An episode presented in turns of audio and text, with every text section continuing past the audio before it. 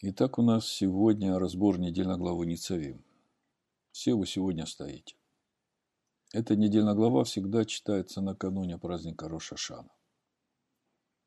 И нам всем очень важно в это время предстать перед Всевышним с чистыми сердцами, с полным прощением всех, кто обидел нас или сделал нам зло, или нанес ущерб нашему доброму имени, или нашему здоровью, умышленно или нечаянно, мы должны всех простить. Если мы прощаем, то и нам будет прощено. Тем более, что мы входим в седьмой год, когда нужно всех должников отпустить на свободу. Я понимаю, что есть вещи, за которые трудно простить. Например, предательство или коварство. Но написано «сделай прощение ради Аданая». Лично мне отпустить на свободу своих должников помог стих 4 из 14 главы послания римлянам. Апостол Павел говорит, «Кто ты, осуждающий чужого раба? Пред своим Господом стоит он или падает, и будет восставлен, ибо силен Всевышний восставить его». Другими словами, кто я такой, чтобы осуждать чужого раба? Поэтому отпусти и ты чужого раба на свободу ради Адонай. Тем более, что написано у Марка, да и в других Евангелиях, прочитаю 11 глава Марка, 25-26 стих, написано, «И когда стоите на молитве, прощайте, если что имеете на кого, дабы Отец ваш Небесный простил вам согрешения ваши. Если же не прощаете, то и Отец ваш Небесный не простит вам согрешений ваших.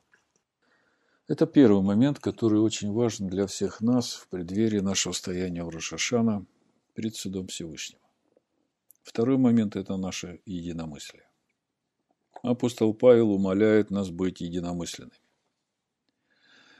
1 Коринфянам, 1 глава, 10 стих, он говорит, «Умоляю вас, братья, именем Господина нашего Ишуа Машеха, чтобы все вы говорили одно, и не было между вами разделений, но чтобы вы соединены были в одном духе и в одних мыслях». Благодарение Всевышнему в общине Байт Шалом нет разделений. Но поскольку мы открыли двери для всех, кто желает погружаться в учение общины Байт Шалом, то к нам присоединились братья и сестры, которые не едины с нами в учении о дне принесения пред Всевышним первого снопа, снопа потрясания. И они просят дать разъяснение, потому что они хотят быть едиными с нами.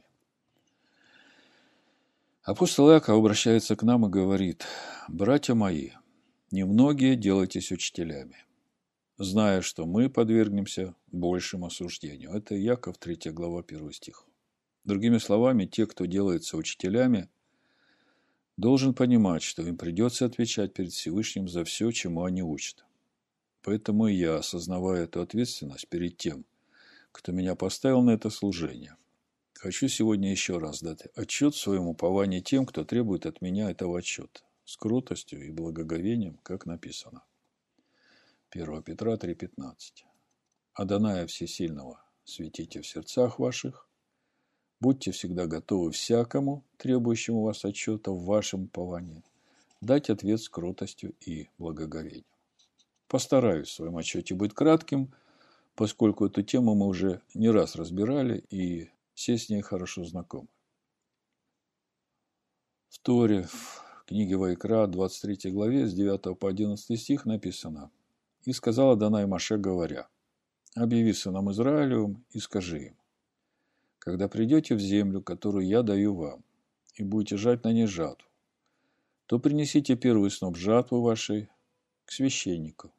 Он вознесет этот сноп пред Адонаем, чтобы вам приобрести благоволение.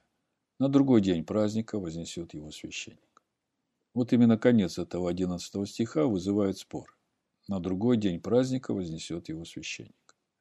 В Торе написано «Мимахорот, Ашабат, Енифену, Акуган» что дословно можно перевести как «на следующий день после этой субботы». И вот весь спор о том, о какой субботе идет речь. Прочитаю комментарий Санчина, чтобы вы понимали, что тут более серьезные знатоки иврита, чем мы, не могут прийти к единству, так что же нам, читающим Тору со словарем, пытаться толковать текст оригинала? Но, тем не менее, я попытаюсь дать свое понимание этого текста.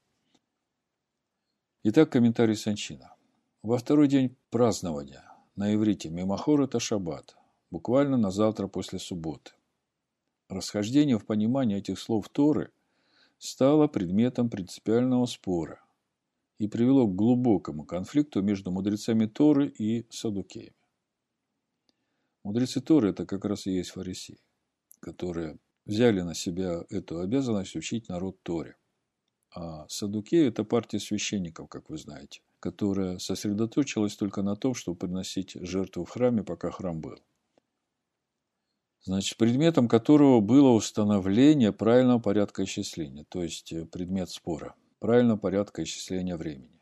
Садукеи, которые, отвергая традицию, передававшуюся от Маше со времени получения Торы на горе Синай, придерживались буквального понимания письменного текста. Поэтому, исходя из своих общих принципов, они понимали слово «шаббат» в обычном его смысле и на основании этого делали вывод, что омер, жертву первого снопа, следует всегда приносить сразу же после субботы. А отсюда, в свою очередь, следует, по их мнению, что календарь должен быть составлен таким образом, чтобы праздник Песах всегда приходился на субботу. Мудрецы же знали, что Песах назван в этом месте Торы субботой для того, чтобы подчеркнуть сходство этого праздничного дня с седьмым днем недели. Им было известно, что Омер следует приносить на следующий день после первого праздничного дня Песах, независимо от того, на какой день он упадает. Жертву Первого снопа приносили 16-го Ниссана, даже в том случае, если этот день приходился на субботу. Это соответствует общему правилу, согласно которому жертвоприношения в храме не прекращались даже в субботу. Это комментарий из Торы Санчина. Как вы видите, спор идет между садукеями и фарисеями. Садукеи говорят, что слово «шаббат» – «а-шаббат» подразумевает субботу, то есть седьмой день творения. А значит, принесение в жертву первого снопа нужно всегда приносить в воскресенье, то есть на следующий день после субботы. То есть, независимо от того, на какой день выпадает первый день Песах, хоть на среду, хоть на вторник, нужно дождаться субботы и потом на следующий день принести первый сноп потрясания перед Всевышним. Мудрецы же Торы, и речь идет о фарисеях, утверждают, что в данном случае Га-Шаббат – это первый день праздника Песах, поскольку в этот день нельзя работать, и поэтому на следующий день после первого дня праздника, то есть 16-го Ниссана на рассвете, нужно принести первый сноп потрясания. Ну, до этого места всем все понятно. Теперь мой отчет о моем уповании. Первый момент.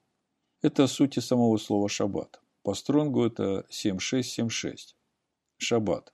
Производная от э, слова шаббат по стронгу 7673. Значит, э, 7676 по стронгу, шаббат. Перерыв, покой, бездействие, также суббота, праздник, также седмица недели, недель, праздник. А само слово 7673, от которого взято слово шаббат, это прекращаться, останавливаться, покоиться, почивать, праздновать. Еще быть уничтоженным, прекращаться, исчезать прекращать, останавливать, положить конец, убирать, удалять, уничтожать. Вот это вот э, значение слова «шаббат». Другими словами, в иврите слово «шаббат» может означать не только субботу, в нашем понимании, как седьмой день творения, но и праздник, и покой, и бездействие, и прекращение, и остановку. Мы привыкли думать, что если стоит слово «шаббат», то речь идет о субботе. А на самом деле мы видим, что у этого слова главная идея – остановиться, почивать, покоиться. И это может относиться не только к субботе, но и к праздникам Адоная. И вот что обращает на себя внимание в нашей 23 главе Ваикра, где как раз даны все праздники Адоная. Первый момент э, в нашей 23 главе Ваикра Шаббат, как седьмой день творения, назван не просто А-Шаббат, а назван Шаббат Шабатон. Это Вайкра, 23 глава, я прочитаю с 1 по 3 стих, чтобы увидеть. Потому что везде до этого в Торе шаббат как седьмой день творения был просто слово шаббат. А вот почему-то в 23 главе Ваикра, там, где Всевышний дает все свои праздники, которые нужно праздновать, он говорит, это мои праздники. Вот здесь вот именно седьмой день творения назван не просто шаббат, а назван шаббат шаббатон. Давайте посмотрим. Значит, с первого стиха, Ваикра, 23 глава. «И сказала Данай Маше, говоря, «Объяви сынам Израилю, и скажи ему о праздниках Аданая, в которые должен созывать священное собрание. Вот праздники мои. Шесть дней должен делать дела, а в седьмой день суббота покоя написано. В Торе написано шаббат, шаббатон, священное собрание. Никакого дела не делайте, это суббота, и в Торе опять написано не га-шаббат, а просто шаббат, без определенного артикля. Это шаббат Аданая во всех жилищах ваших. И как мы говорили, слово «шаббат» по стронгу – это перерыв, покой, бездействие, суббота, праздник, седмица, недели. А слово «шаббатон» по стронгу – это следующий номер. Если шаббат 76-76 по стронгу, то шаббатон по стронгу 76-77. И вот слово «шаббатон» стронг переводит как «праздник субботы». То есть Всевышний седьмой день недели называет шаббат шаббатон – и если вместе сложить значение двух слов, то получается перерыв бездействия, шаббат, и шаббатон – праздник субботы. У нас переведено как покой. И вот мудрецы Торы, комментируя эту особенность, э, говорят, что первое слово «шаббат» несет в себе идею отдыха от физической работы. Второе слово «шаббатон» выражает более высокий духовный уровень, нежели просто воздержание от усилий.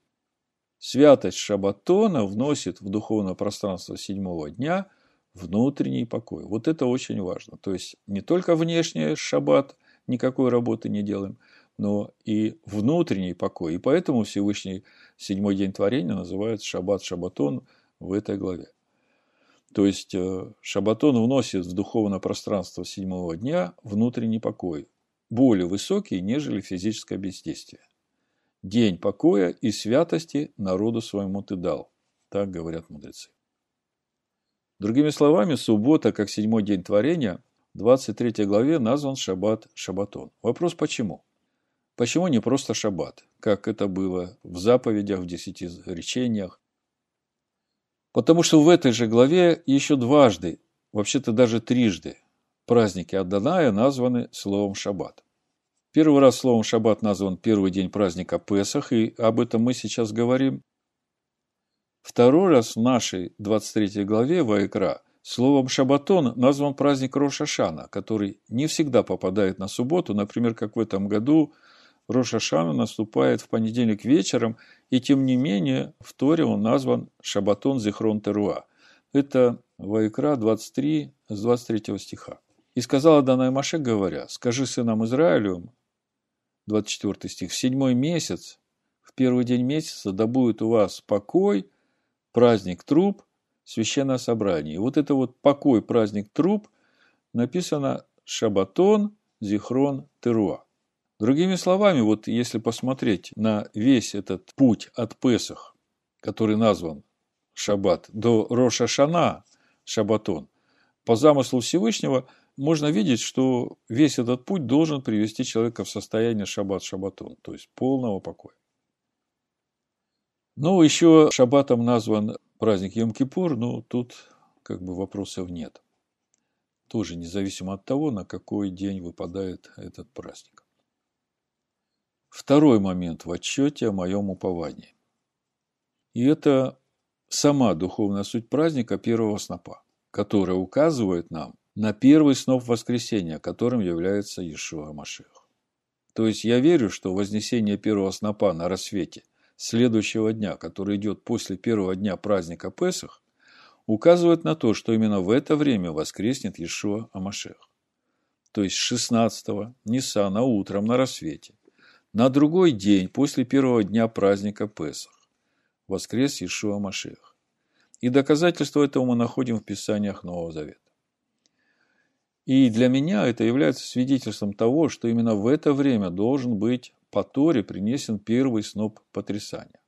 Ишуа многократно говорил своим ученикам, что ему должно быть распяту и в третий день воскреснуть. То есть он день своего воскресения связывает с моментом своего распятия. А распятие, как мы знаем, это по Торе принесение Агнца Песах в жертву Всевышнему 14 числа, 14 Ниссана, на заходе солнца вечером.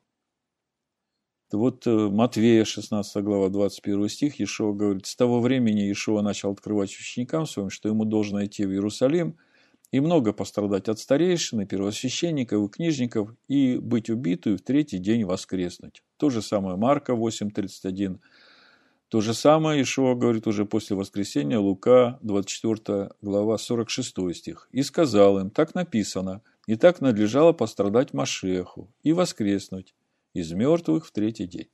Другими словами, если 14-го Ниссана на заходе солнца нужно принести в жертву Агнца Песах, и для нас это образ Ишуа Машеха, который был распят 14 числа первого месяца на заходе солнца, то на третий день то есть 16-го Ниссана, на рассвете он должен воскреснуть. И для меня в этом и есть суть праздника Вознесения первого снопа. Помните, вначале мы отметили, что именно садукеи учат тому, что первый сноп нужно приносить на следующий день после шаббата, независимо от того, на какой день недели выпадает сам первый день праздника Песах. То есть, э, если, к примеру, в этом году 14 Ниссана 5781 года – выпало на шаббат. И это значит, что вечером в шаббат на заходе солнца нужно было принести агнца в жертву Песах, и потом следующий день после шаббата, а это уже было 15 число, воскресенье, он является первым днем праздника Песах. Никакой работы не работайте, написано праздничное собрание. То по Писаниям нужно принести первый сноп потрясания на следующий день, ибо написано в третий день воскреснет. А это был понедельник то садукеи не будут этого делать, они будут ждать целую неделю, и потом после следующего шаббата, на следующий день, в воскресенье, будут приносить сноп потрясания.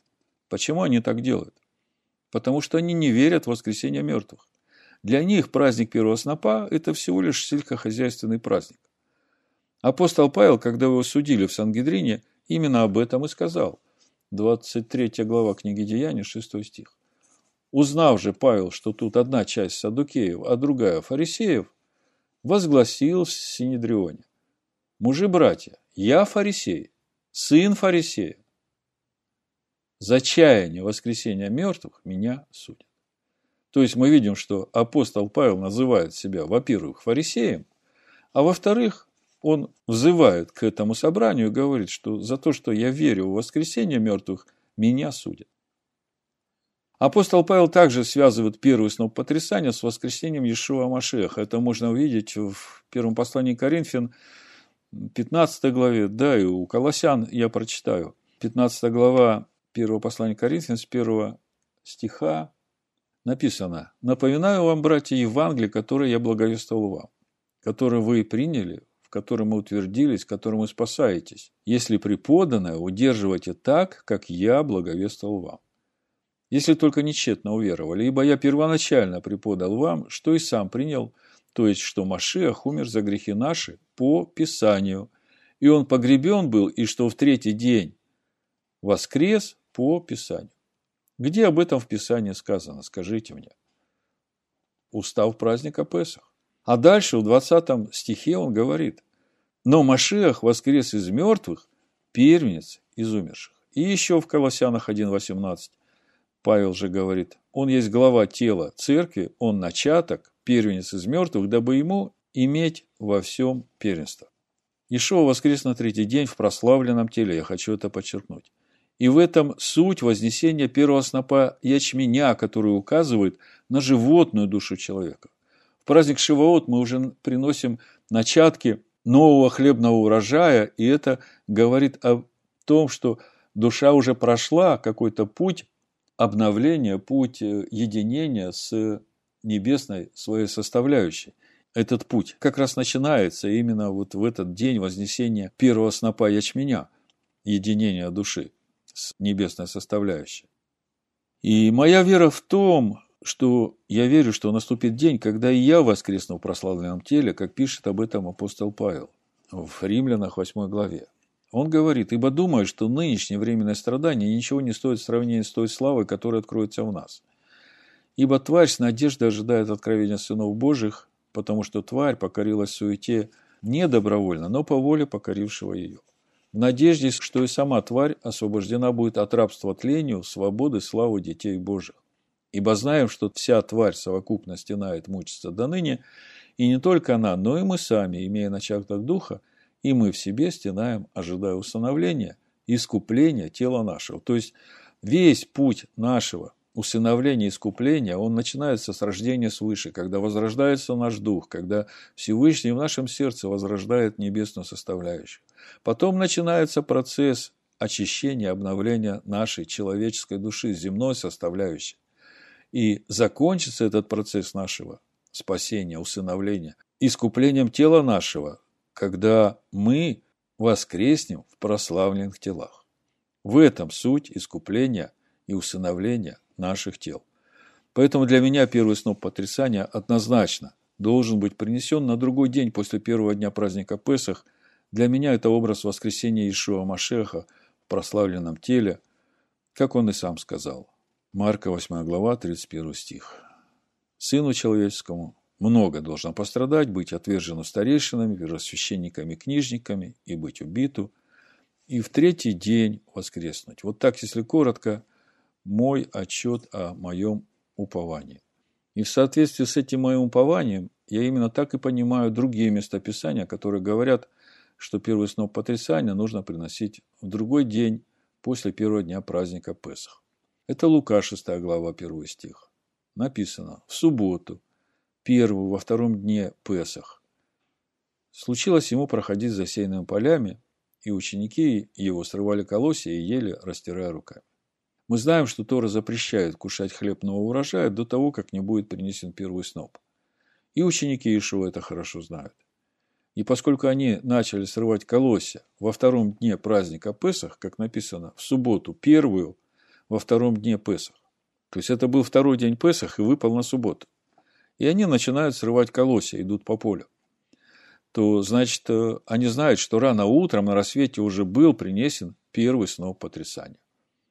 И это является свидетельством того, что независимо от того, на какой день выпадает праздник Песах, то на следующий день после первого дня праздника Песах, который назван Шаббат, нужно приносить сноп потрясания. Другое место Писания, которое также говорит о том, что на другой день Песах сыны Израиля стали есть сушеные зерна и опресноки из произведений земли, куда они только вошли. Это Егоша Бенун, 5 глава, 10-12 стих. «И стояли сыны Израиля устаном в Галгале и совершили Песах в 14 день месяца вечером на равнинах Орехонских.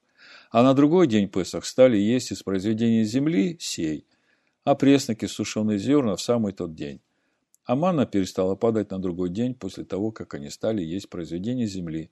И не было более маны у сынов Израилевых, но они ели в тот год произведения земли ханаанской.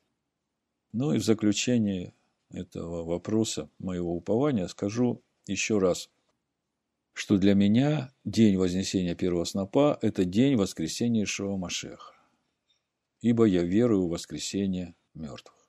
А он сказал, что Сыну человеческому должно пострадать, быть убиту и в третий день воскреснуть. И мы не берем власти над верой отдельного каждого человека. Каждый имеет право верить, как ему открыто. Вот я сейчас дал отчет о своем уповании, то, как мне открыто, и это является учением общины Байшалом. Таково мое упование о времени принесения первого снопа. Если вы верите по-другому, то вы не можете быть с нами единодушны и единомысленны. Вам надо искать тех, кто верит так же, как и вы. Но двери нашей общины по-прежнему открыты для всех, кто хочет погружаться в учение общины Бейт Шалом. Вот это все, что я хотел сказать в отношении нашего единства и единомыслия.